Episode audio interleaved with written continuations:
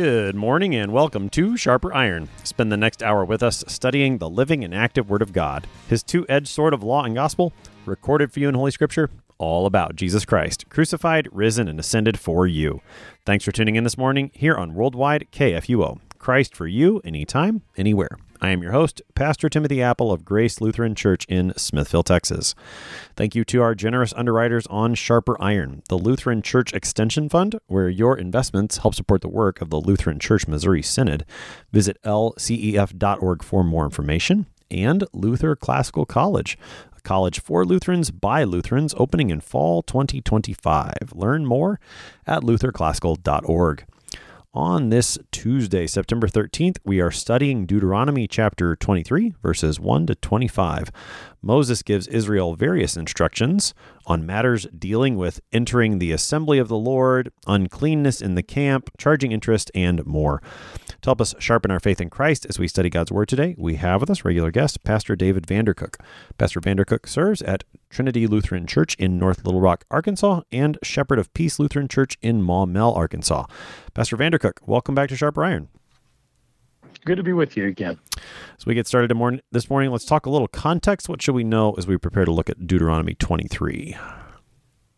Well, as as you know from uh, anybody who's been listening to this uh, to this series so far, as you've been going through the book, uh, Deuteronomy is um, at the end of the at the end of the Torah, shortly before uh, Moses' um, death, uh, and he is recounting.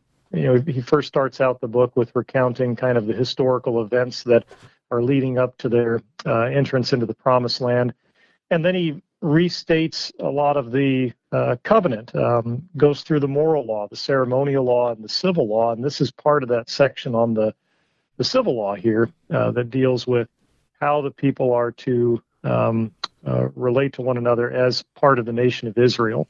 Hmm. Uh, we've seen throughout these several chapters here in the, the 20s, I suppose, of Deuteronomy that there's quite a bit of variety. Is there any theme that you see running through chapter 23 in terms of the way these laws might relate to each other?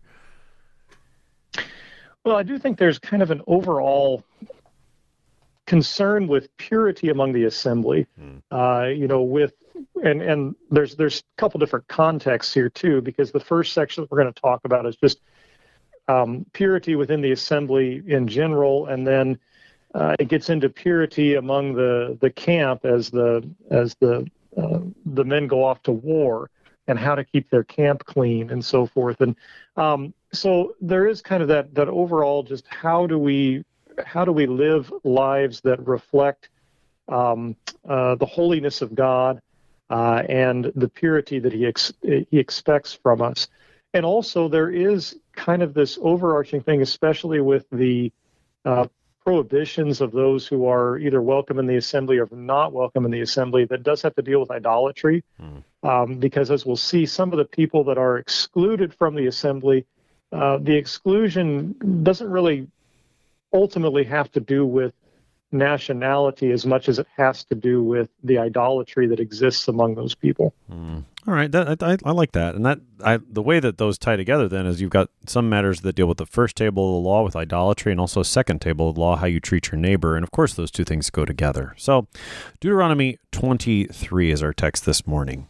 Moses begins. No one whose testicles are crushed or whose male organ is cut off shall enter the assembly of the Lord. No one born of a forbidden union may enter the assembly of the Lord. Even to the tenth generation, none of his descendants may enter the assembly of the Lord. No Ammonite or Moabite may enter the assembly of the Lord. Even to the tenth generation, none of them may enter the assembly of the Lord forever, because they did not meet you with bread and water on the way when you came out of Egypt, and because they hired against you Balaam the son of Beor from Pethor of Mesopotamia to curse you. But the Lord your God would not listen to Balaam. Instead, the Lord your God turned the curse into a blessing for you, because the Lord your God loved you. You shall not seek their peace or, or their prosperity all your days forever. You shall not abhor an Edomite, for he is your brother. You shall not abhor an Egyptian, because you were a sojourner in his land. Children born to them in the third generation may enter the assembly of the Lord. When you are encamped against your enemies, then you shall keep yourself from every evil thing. If a man among you becomes unclean because of a nocturnal emission, then he shall go outside the camp. He shall not come inside the camp, but when evening comes, he shall bathe himself in water, and as the sun sets, he may come inside the camp. You shall have a place outside the camp, and you shall go out to it. And you shall have a trowel with your tools, and when you sit down outside, you shall dig a hole with it, and turn back and cover up your excrement because the Lord your God walks in the midst of your camp to deliver you and to give up your enemies before you. Therefore, your camp must be holy, so that he may not see anything indecent among you and turn away from you. You shall not give up to his master a slave who has escaped from his master to you. He shall dwell with you in your midst, in the place that he shall choose within one of your towns, wherever it suits him. You shall not wrong him. None of the daughters of Israel shall be a cult prostitute, and none of the sons of Israel shall be a cult prostitute.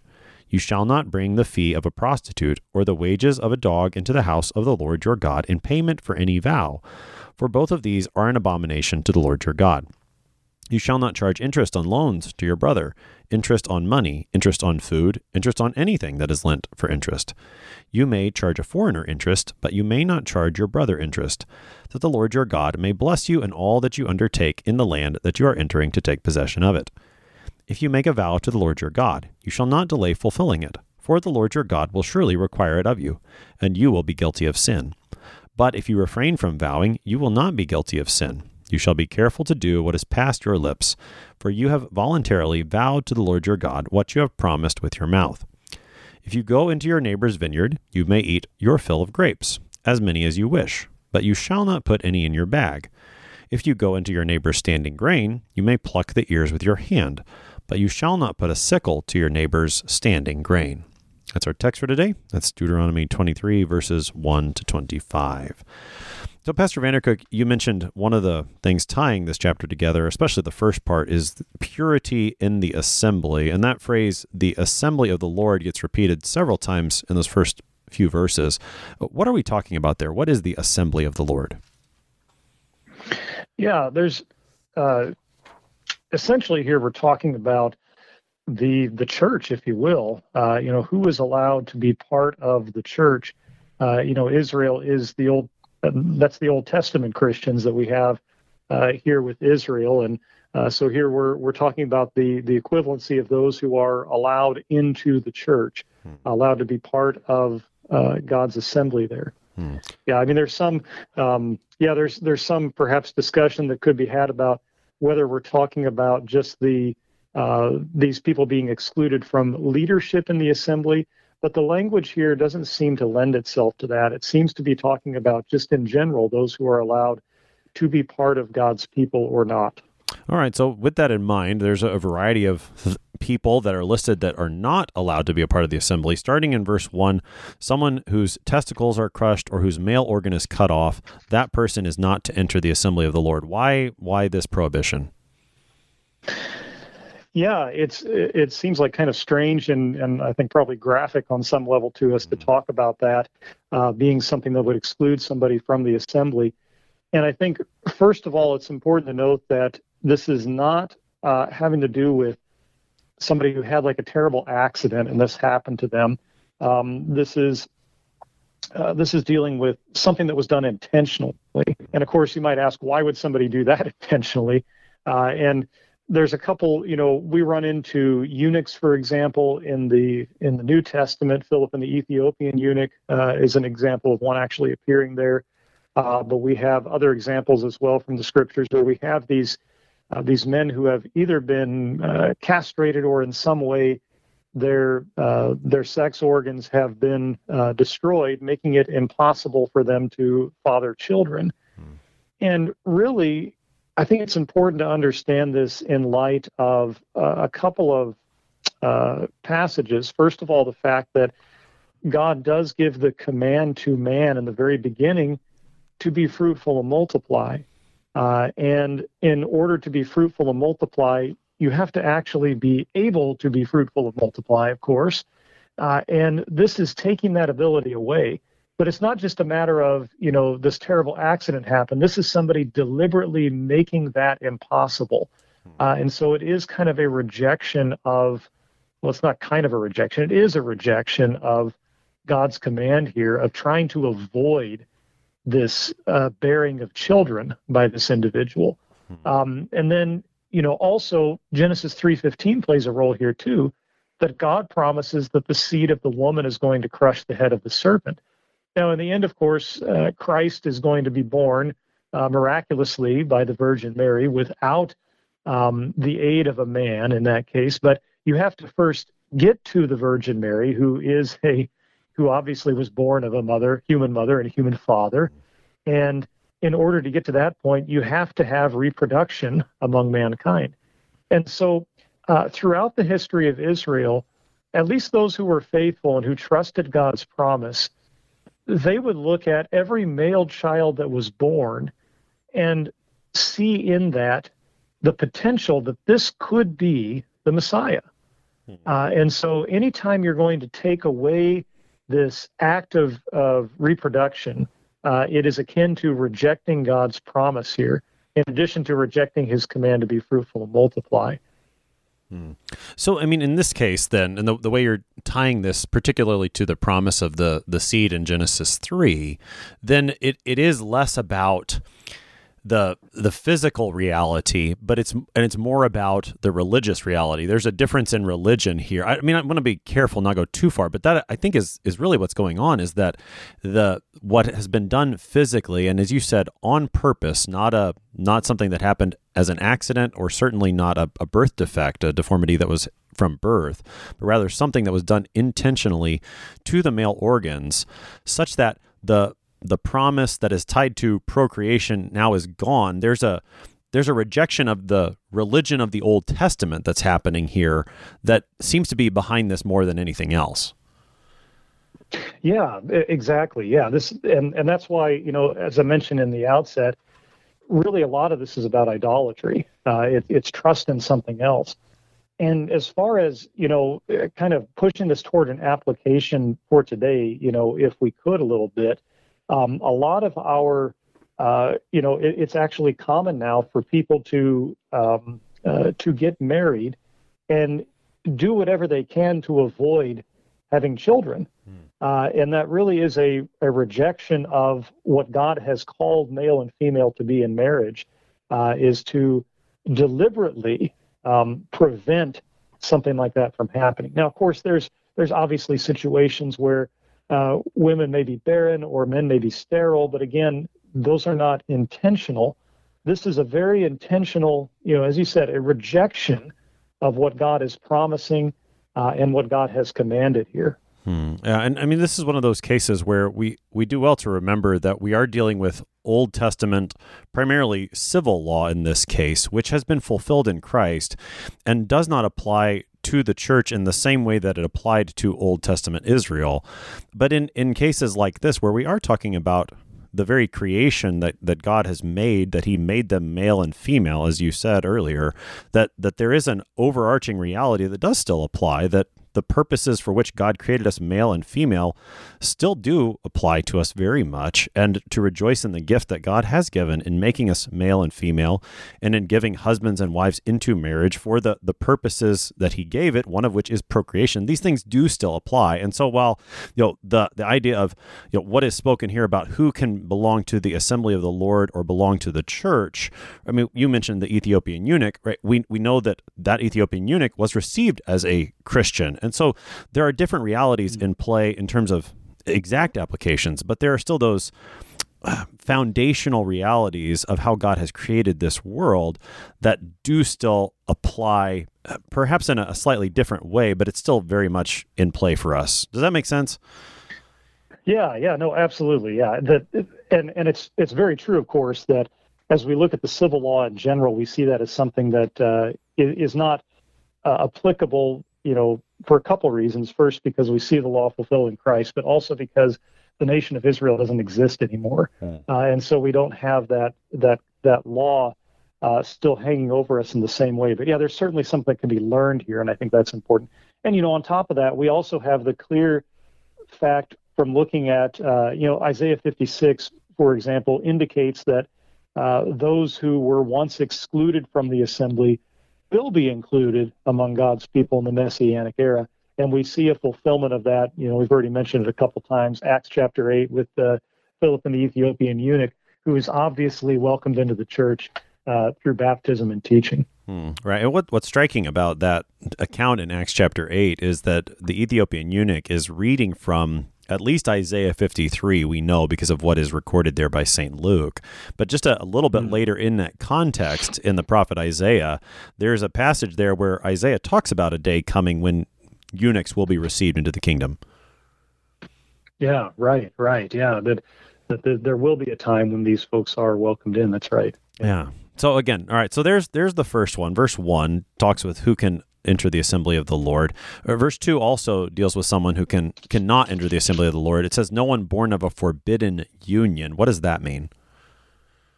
Yeah, you can get some of the definition of this, you know, chapter 22 really covers a lot of it. Uh, some of the various forbidden sexual relationships.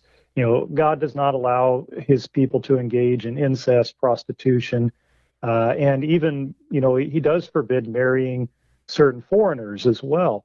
Um, and, you know, especially with all of those things, again, really do deal with uh, some form of idolatry, mm. especially when we look at uh, the deviant sexual practices that exist among the Canaanites whenever the nation of Israel is coming into the promised land. Uh, the Lord does not want them to adopt those because those are tightly wound up with their religious practice, besides the fact that they are, um, you know, abominations. But on top of that, they're also bound up with, you know, we have cult prostitution and um, child sacrifice and things like that that are all kind of roped into this whole thing. But uh, in addition to that, there is this consequence that we can see, especially with the marrying of uh, foreigners.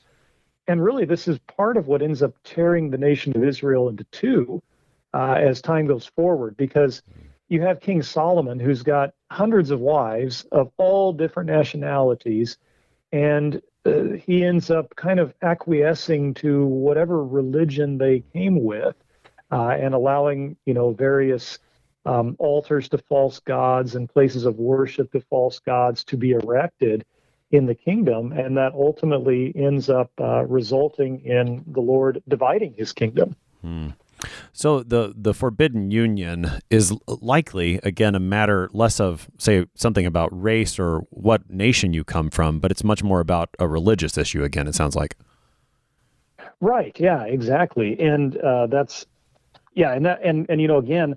Uh, as you know, we, I, I, guess we should always add the disclaimer that yes, this you know, these laws are fulfilled in Christ, or you know, it's no longer uh, applicable because of the civil law. But there is something to be learned here uh, for the for the modern day Christian as well, or at least a word of caution that um, you know for our young people when they are seeking a mate, hmm. uh, the religious background of that person matters. Yeah. Um, you know, if it, it is difficult, uh, especially when it comes to the raising of children, if not impossible, uh, to raise them as faithful Christians if not even both the people that are getting married hmm. are faithful Christians. Yeah.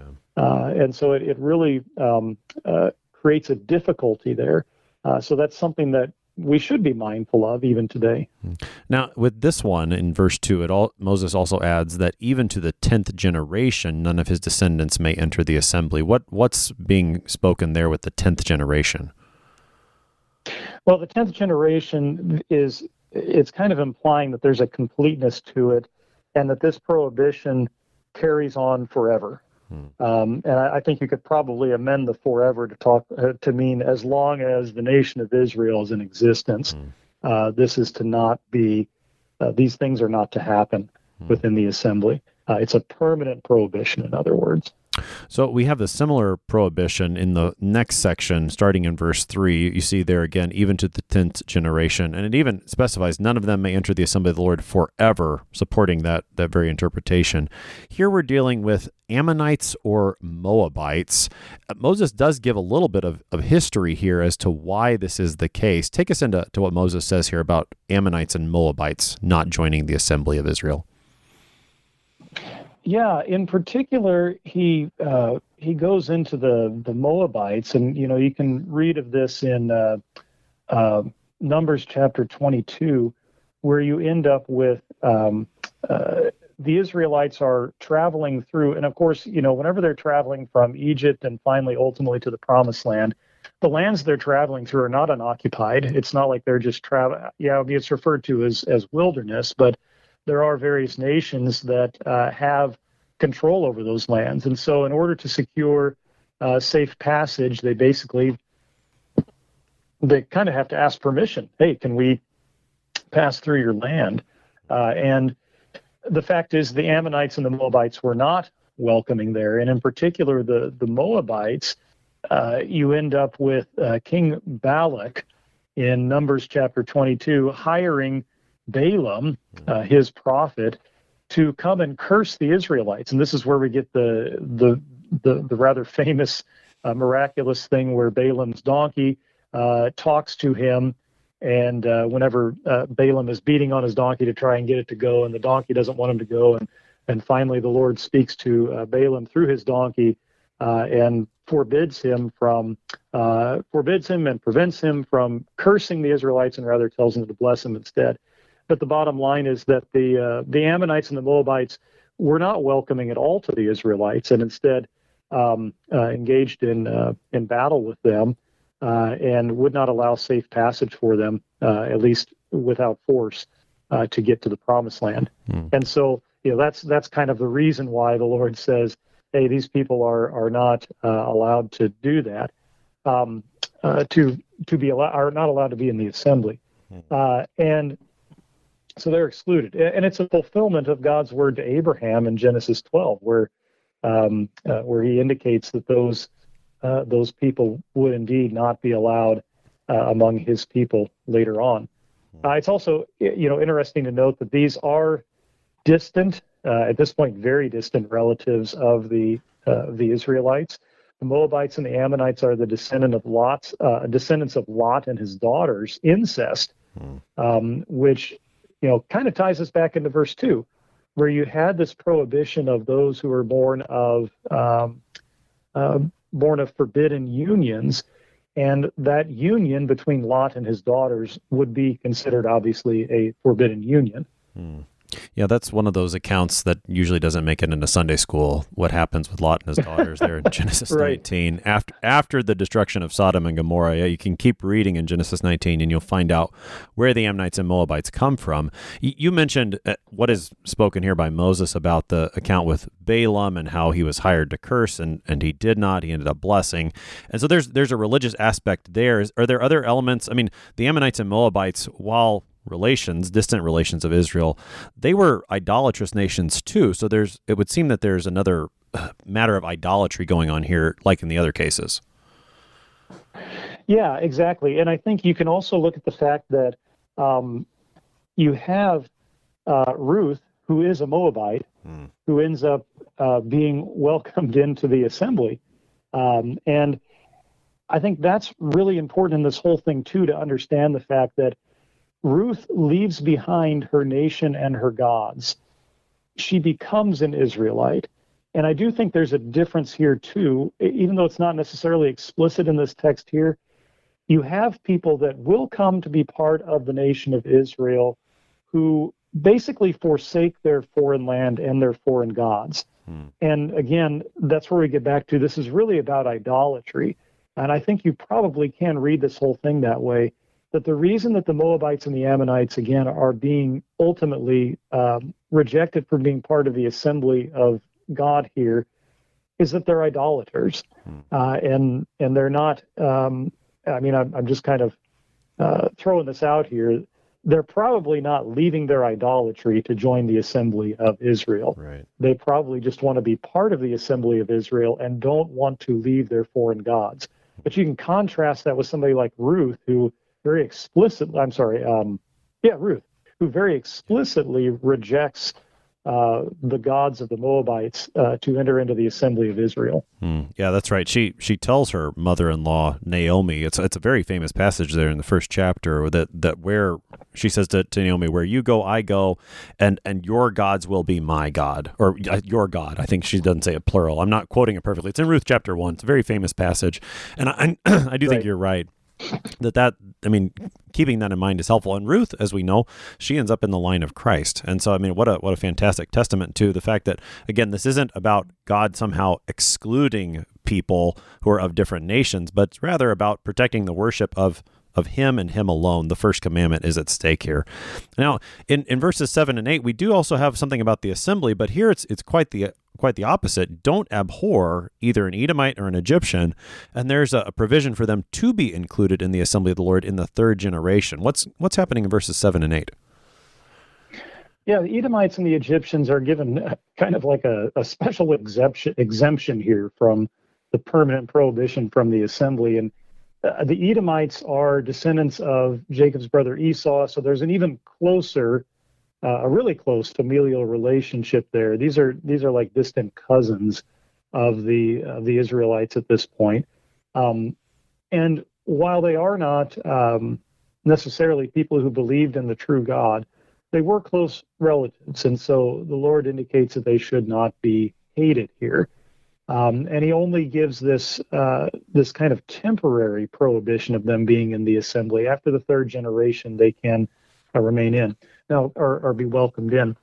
Um, and then uh, the Egyptians are, you know, we we tend to think of the Egyptians and their relationship to Israel being not good. Uh, and that's because it did end rather badly with Pharaoh not allowing the Israelites to go, and then finally uh, the Lord bringing the plagues upon the Israelites uh, to the point that it, it, finally culminates in the Passover, uh, and then you know Pharaoh and his host being drawn, drowned in the Red Sea, uh, and all of that. But uh, the fact is that in the beginning, or at least when the relationship between Israel and Egypt started, it was a very positive relationship. Um, Joseph is down there. He brings his family down there to live in Egypt, and it becomes a place where they're uh, basically preserved because had they remained in Israel, they would have faced uh, very severe famine.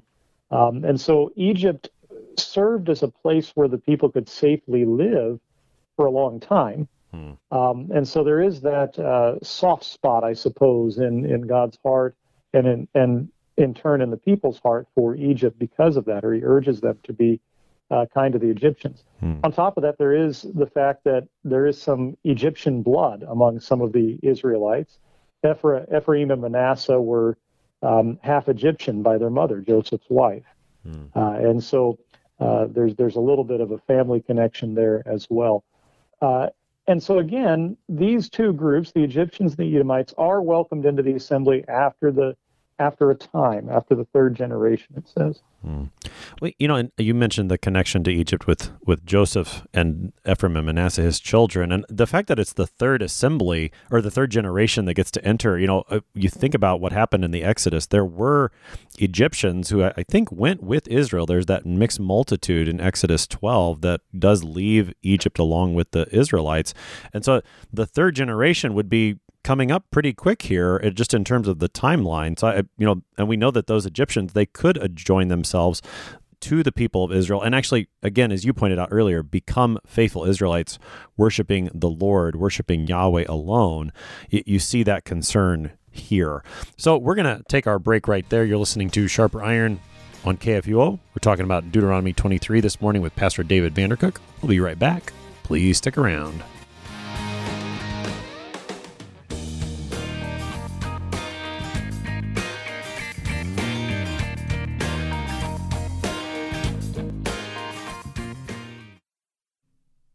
Did you know that Lutherans are helping new American immigrants get settled? How about struggling church workers in need of support and refreshment? And we assist at risk children and provide disaster response to hurricane victims. Through LCMS recognized service organizations, we are doing all this and more. I'm Rahema Kavuga of Lutheran Church Extension Fund, and I don't want you to miss out on hearing what your brothers and sisters in Christ are up to. Visit interesttime.org to see how your support gives life to these works of mercy and love. What do you think of when you hear the word college? Expensive? Liberal? Woke? Imagine a college that is affordable, a college that is unapologetically conservative and Lutheran, a college that won't take a dime of federal funding, a college that teaches the best of our Western heritage, a college where students grow in the Christian faith instead of leaving it behind. This is Luther Classical College, a college by Lutherans and for Lutherans. Visit our website, lutherclassical.org, subscribe, become a patron, and join the thousands who are making Luther Classical College a reality. Welcome back to Sharper Iron. It is Tuesday, September 13th. We're studying Deuteronomy 23, verses 1 to 25, with Pastor David Vandercook. He serves at Trinity Lutheran Church in North Little Rock, Arkansas, and Shepherd of Peace Lutheran Church in Maumelle, Arkansas. Pastor Vandercook, prior to the break, we were speaking about the first eight verses about who can and can't be a part of the assembly of the Lord. And over and over again, we saw how it really is more of a matter of religion. Do you trust in the Lord or an idol as it goes through? Beginning in verse 9, we're still talking about among the people of Israel, but the focus shifts a little bit, and it seems to be much more a military context about how you act within the camp, particularly in the army. So, take us into to this section, starting in verse nine. Yeah, we first, uh, you know, just verse nine. When you're encamped against your enemies, you shall keep yourself from every evil thing. Throughout this whole thing, we remember that whenever the Israelites win a battle it's not because of their might and their ability at fighting that they win the battle. They win the battle because the Lord fights with them and really fights for them. And so that means the Lord is present with them uh, when they are in battle. And so, because the Lord is present, that changes very much the way that they are going to approach living in general. Um, so, you know, he gives these laws about basically keeping the soldiers keeping themselves um, pure, but also keeping their camp clean. There are certain things that should not happen in the camp. Uh, there are certain uh, certain there's certain amount of filth that shouldn't be there in the camp, and there is, I suppose, uh, a a little bit of hygiene that's simply being taught here. Um, but more than that, it's a matter of, you know, if you have if you're in the presence of God, uh, you want to present yourself as clean uh, because you know it's just like when you're in the presence of of royalty or something like that. Uh, you're not going to uh, you're not going to present yourself as somebody who is dirty. Uh, hmm. you're going to clean yourself up, and so uh, that's that's kind of the message here. You know, keep yourself pure when you are in the camp because the Lord is with you in this camp. So the overarching concern then is that, and it's spoken there in verse 14, because the Lord your God walks in the midst of your camp. This is the the overarching reality that that governs what's going on, and particularly in the the context of an army. I suppose when it is a lot of a lot of men who are soldiers together, there is the the possibility for some rather uncouth behavior among them. I don't know if that's the right word to, to use, but but recognizing right. who the the general is and who's actually doing the fighting, and that it's it's not about their military might. It's not about these you know big soldiers showing off their might. This is actually about following the Lord, doing what he has said and letting him fight the battle and win the battle and then you go and take the land that does change the whole mindset of what it means to be a part of that. And so we have these these matters of uncleanness that are particularly brought up a, a, nocturnal emission and then also, you know, what do you do with your excrement and how do you how do you deal with that? As you said there's there is some hygiene matters probably, but even more than that the theological reality of God's here. So act like it. Uh, let your let your lifestyle right. show that.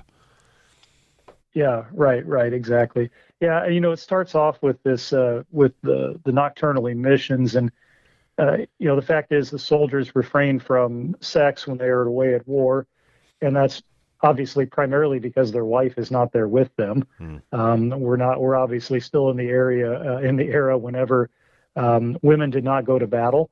Um, it's it's only the males. They're of course going to battle, and so their wives are back home. Uh, and in fact, you know, it it made me think about um, uh, Uriah. Whenever David tries to get Uriah to uh, uh, to sleep with his wife Bathsheba in order to cover up his adultery, and he refuses to do it. Uh, well, first of all, he you know he David gets he refuses to do it even after David gets him drunk. He still doesn't do it, uh, and the reason that he gives for not doing it because David asks him, "Why didn't you go down to your wife?" And he said, "Well, it's not right for me to do that uh, because we're at war right now, and that's just not something they did." And and so then there's the biological reality of uh, the possibility of nocturnal emissions as as just a, a way that the the male uh, human body has of uh, expelling um, uh, expelling uh, excessive semen from the body, and that could happen at night. And so it, the idea is that if you're going to be, uh, if that happens, then you become unclean and you need to clean yourself up. Uh, but notice it's not that long. Uh, it's uh, it's obviously uh, just you know 24 hours or so that's given. Uh, they're supposed to purify themselves in the evening and then return when the sun has gone down. but but again, the issue here is that we want to keep the camp clean, and we need the men to be uh, presentable before the Lord. Right. Yeah, and it, and we should. Uh, it's probably worth pointing out that because just because something is labeled as unclean, that is not saying that it is sinful. In this case, it is. This is simply something that it, it's not appropriate in that near of a presence of the Lord. The the concept of uncleanness, particularly in the book of Levitic, Leviticus, is often associated with how close can you be to the Lord and his holiness. And when you are unclean, you can't be close to him. So it's not a matter of necessarily sin, and I think particularly in this case, it's not a matter of sin, but it's rather about, you know, being presented before the Lord. And there are certain things, as you said, when the king is in the camp, you don't behave in certain ways, you don't do certain things, and this is a part of that. And similarly, then with with excrement and and burying it outside the camp, it, it was quite striking when you think about what does a soldier need to go to war. Well, one of the tools is a, a trowel given to the. Uh, that's what the yeah. Lord says here. You you don't only have a sword; you've got a trowel, so you can go outside the camp and you can cover up your excrement. And again, you know, because the Lord's there, and also probably there's a concern for your fellow soldiers, I mean, that seems to be pretty good for the morale, what's given there, in addition to the theological reasons. Yeah, absolutely. Yeah, you, you want to have consideration for the neighbor here. So there's there's a love of God and love for the neighbor here, both working at the same time. And um, you know, yeah, it's one of those realities that you know not everybody probably thinks about when they think about uh, soldiers at war. It's not like they just have restrooms all over the place that That's they right. can just uh, stop by at. You know, especially not in this era, of course. But um, um, but but even today, uh, that's a reality, I suppose, that would still have to be dealt with. So. Yeah. that's right. I mean, and you know, it, it, seems maybe strange to us, but it is the Lord being quite practical in, in many respects, in addition to the very important reason that the Lord is among them, as I said from the outset. In verses 15 and 16, uh, Moses changes topics. We're talking now about what happens if a, a slave runs away and he escapes to you. Uh, what does Moses say for that situation? What's the rationale? Yeah, escaped slaves were not returned to their masters and they're allowed to, to dwell among the Israelites. Now, it, it, it implies here that we're talking about slaves from foreign nations. Uh, because the fact is that Israelite slaves were freed every six years anyway. We find that in Deuteronomy 15. Um, and it's it's not explicitly mentioned here, but there is a parallel to the fact that you have the Israelites who were slaves in Egypt, and uh, they were not returned to their owners by the nations that opposed them in their wilderness wanderings. They remained free, uh, and so there is this um, uh, this uh, this precedent, I suppose, that is set that the people are to remember their own history and how they treat these slaves from foreign lands. There's no extradition, uh, in other words, for um, uh, for these these slaves. You know, there's there's not that type of agreement between Israel and its neighbors. Um, and you know, I think you can draw in Matthew 18, the parable of the unforgiving servant, uh, you know, as as uh, as an applicable passage for this as well that the uh, the servant is uh, forgiven of his sin, and therefore that same forgiveness ought to be extended to his fellow servant. Uh, and so, in this case, hey, Israelites, you were freed from your slavery. Um, you should extend that same courtesy to slaves who escape from other nations. Hmm. So in verses 17 and 18, we come then again to a, pretty, I think, clear connection to the matter of idolatry and wrong worship, uh, particularly in the matter of cult prostitution. Uh, maybe just a, a, bit of background. What's what's the background here, and what's the Lord forbidding? Yeah, these are really common among the pagan nations that surround Israel. Very common among the the Canaanites that cult prostitutes were used in their um, fertility rites um, you know, I, I don't know that at least I'm not totally familiar with what all that entails, but I mean, people could use their imaginations, I suppose.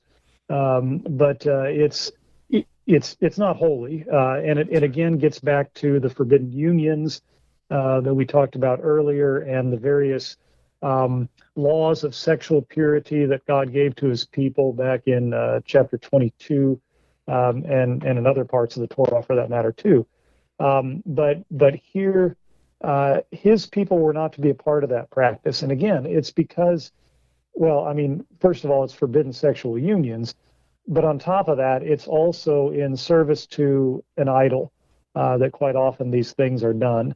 Uh, and they're not to be, the Israelites are not to take part in that by any means. And so they are, uh, that, that's forbidden from them. In verse 18, the way that the ESV translates it seems a little unusual. It says, You shall not bring the fee of a prostitute. That makes sense. Or the wages of a dog into the house of the Lord. What's what is what is the dog referred to here? And then what is it what what are what's not to be done here with the money? Yeah, if anybody's got an English Standard Version, you'll see a um, there's a footnote down there, and it says um, "or male prostitute" in place of dog, uh, and that is likely what they're what's being referred to here by Moses is uh, is a male prostitute. You know, the the initial part is is speaking of uh, female prostitutes because it says in 17, none of the daughters of Israel shall be a cult prostitute, and none of the sons of Israel shall be a cult prostitute. So probably the wages of a dog here is referring to the money that was paid for a male prostitute or that was dedicated to that. Uh, and so this money then that's connected with fertility rituals is not to be used in a vow to God. Uh, you know, in other words, money that's been defiled, you can't just simply uh, kind of wash your hands of it and clean it up that way. And I do think that uh, looking at uh, Judas and what he does with the 30 pieces of silver that were given to him to betray Jesus. He goes back and he tries basically to um, clean up his act, uh, clean up his actions by taking the money back and saying, uh, "Look, I did a wrong. I did something terrible. Here's the money. I'm giving it back to you." Uh, and you note that um, they don't they don't take it back and just put it in the treasury um, because it's blood money, and so they use it to buy uh, the potter's field, the the field that's used to bury foreigners in. You know, uh, so they use it for a a less holy purpose than it would have been if it was just in the treasury. And so the same thing is kind of going on here. That this money that's connected with fertility rituals, you can't just turn around and say, uh, you know, well, I, I, you know, I did something terrible, so now let's use this money for this good thing. Yeah. It's it's dirty money, uh, and it and it can't be used for that purpose. Hmm. Yeah, that, that makes sense. I think the connection to what happens with Judas in the New Testament is, is helpful. In verse 19, again, we're, we're dealing with money still, but now it's more about interest. And you can charge interest on foreigners or to foreigners, but not to your brother. Uh, take us into this section. Yeah, well, I think the seventh commandment is really helpful here to, to understand uh, how this works a little bit. Um, the seventh commandment teaches us that the reason that God gives us things, that He gives us money, that He gives us possession, is for the sake of our neighbor. It's to help them protect their possessions and income. And the charging of interest to our neighbor, and here I would apply neighbor to mean explicitly our our neighbor, and in this case with the Israelites, my fellow Israelite, uh, my goal is to help them improve and protect their possessions and income. And I'm not doing that if I'm charging them interest. I'm actually kind of robbing them. Uh, now, he does add, Moses does add, the Lord does add that it was permissible for um, for loans made to those outside of Israel to be charged interest, um, but not for your fellow Israelite uh, because they are um, they're your neighbor. And it's kind of one of those things where you're living in this community with these people. Uh, and so you do treat the people that are part of your church differently than you teach than you treat the people that are not part of your church. Hmm. Well, I think I mean First John deals with that especially where where he talks about you know loving the love of God, then influencing the love of neighbor and particularly he, he speaks of the brothers and sisters within the church. First john i think that, that the apostle there applies that very explicitly. And I, I like the connection you make here to the seventh commandment. I'm not i, I remember this happening probably while i was a pastor when it, it kind of dawned on me that the explanation given to the seventh commandment that the opposite of stealing isn't just keeping my hands off of my neighbor's possessions. Uh, certainly there's that. But just that that phrase that Luther invites us to to use that we would help our neighbor to improve and protect our neighbor's possession and income. That part of the, at least part of the opposite of stealing is actually a generosity toward the neighbor. That it's not just about, I'm going to keep my hands off your stuff, stuff and help you to keep it, but I'm actually going to help you improve it that that what you have becomes more that you grow and benefit and yeah the, the charging of interest doesn't really doesn't really do that and and that's i mean I, that's you know a very common thing and yet moses has something to say about it here Right. Yeah. Um, yeah. Yeah. He does. And and again, uh, it does give us something to to ponder whenever we we think about uh, how we deal with those who are nearest to us. Do we, um, uh, you know, because it has become regular business practice to charge interest on a loan, uh, even sometimes personal loans that people make. You know, I, I don't mean like formal um, agreements through a bank or something like that, but just right you know, if if I lend um, if I lend somebody in my family, you know, a couple hundred dollars, uh, you know, am I am I going to expect them to pay me interest back in addition to that that couple hundred dollars that I lent them at a time of need? Uh, and a passage like this would give me some serious second, second thoughts about doing that, yeah. uh, because you know it, it, teaches me maybe that's not the best practice. Yeah. Uh, yeah, it is. It is a matter of me making a sacrifice here because um, uh, the fact is that $200 is worth more than $200 in a couple of years. Uh, but at the same time, we are called to sacrifice for our neighbor who is in need. Mm. Yeah, that's that's well said, Pastor Vandercook. It, in verse 21 and following, Moses switches topics now to making vows before the Lord and doing it quickly and maybe even considering not vowing at all. Uh, what is Moses saying about vows? Yeah, well, if you make a vow, you got to keep the vow. Uh, that's kind of the first first thing he says. You know, if you're gonna if you're gonna make a vow, especially if you're gonna make a vow to the Lord, then you got to fulfill it. That's kind of the bottom line.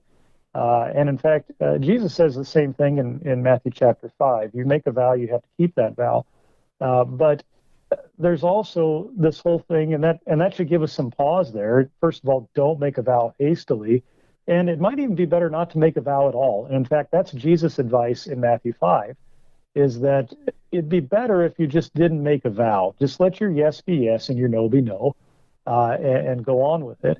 Um, and the problem here with making vows is that you bring the second commandment into play, and that, you know, it profanes the name of God if you say that you are going to do something and swear by God's name that you're going to do it, and then you don't do it uh, because then you've dragged the Lord's name into your mess along with you and your failure to keep it. Uh, and so it'd be probably better if we avoid making vows whenever possible uh, so that we are not, um, you know, there may very well be a time whenever we, make, we promise somebody that we're going to do it, but we end up not being able to do it for one reason or another. Um, but if we swear to do something, that's a step further and and brings God into the picture and and uh, makes him look bad if we don't do it. Mm, yeah, yeah. So yeah, be careful about making vows. Finally, then Moses comes to in verse 24 and 25 something that seems very simple and yet is, is pretty important. What do you do if you're in your neighbor's vineyard and he's got a lot of grapes? How many can you eat? Uh, what what's going on with this? Again, maybe it seems I don't I don't have a, a neighbor who has a vineyard or a, a, field with grain that I could do these things. So maybe maybe that's part of the, the it's like this is but this reality for for the people of Israel. Very important instructions. What does Moses say? What's it coming from? Yeah, well, we do have gardens today, though. You know, that's if true. I'm, that's if true. I'm walking, th- if I'm walking through uh, Smithville, Texas, someday, and I come by your garden, you know, and I'm hungry, right. I might have to grab me grab myself a snack. You know. Okay, you but, can have a uh, tomato or two. Yeah, go for it. there you go. Thanks. Um, so you know, the idea here again, and this is this is a a uh, kind of a fifth commandment thing. You know again, we're called to care for the needs of our neighbor's body. Uh, and so if we have somebody that's traveling through, uh, you know, or if the Israelites have somebody that's traveling through and they're hungry and they've got a vineyard or, you know, it says a vineyard or a field here. I'm sure it applies to a lot of other things as well. but you know, and they're hungry, then by all means you should feed them. Uh, you know, but at the same time, there's also a message here for the one who is who is the hungry one, and that's don't get greedy. You know, yeah. um, this is this is not supposed to be. This is not your license to take as much as you want, uh, and either then turn around and sell it for your own gain, or uh, you know, basically harvest it as if it's your own field and things like that. Uh, and so, um, you know, it's it's just this whole idea of taking what you need, uh, but don't be greedy. Yeah. Uh, which I think, and I, I didn't I didn't think of this before, but it is the way that the Lord provides for the Israelites in the wilderness too. Hmm. In that, whenever the manna appears on the ground in the morning, um, they are only to collect what they need for that day, uh, and uh, trust that the Lord will provide enough for that day, and that He's going to provide it again the next day. Yeah. Uh, and as as the Israelites picked up, uh, you know, at first you have this, um, uh, you have them storing up more, basically because they don't trust that it's going to happen the next day, and it breeds worms and stinks. Yeah. You know, um, but for a positive example of this, you also have uh, Jesus and his disciples showing how the law was applied.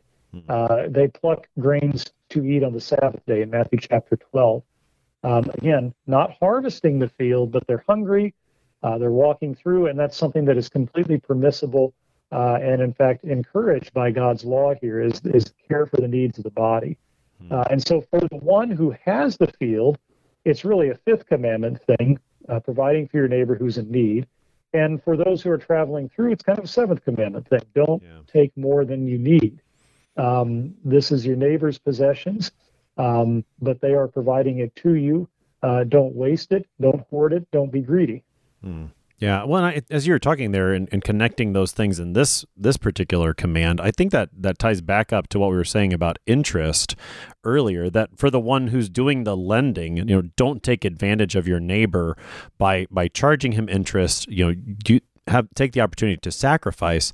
Having this part right here in the context, I think invites for further reflection on the one who receives the loan, the brother Israelite who receives the loan. You know, don't take advantage of your your neighbor who's giving to you.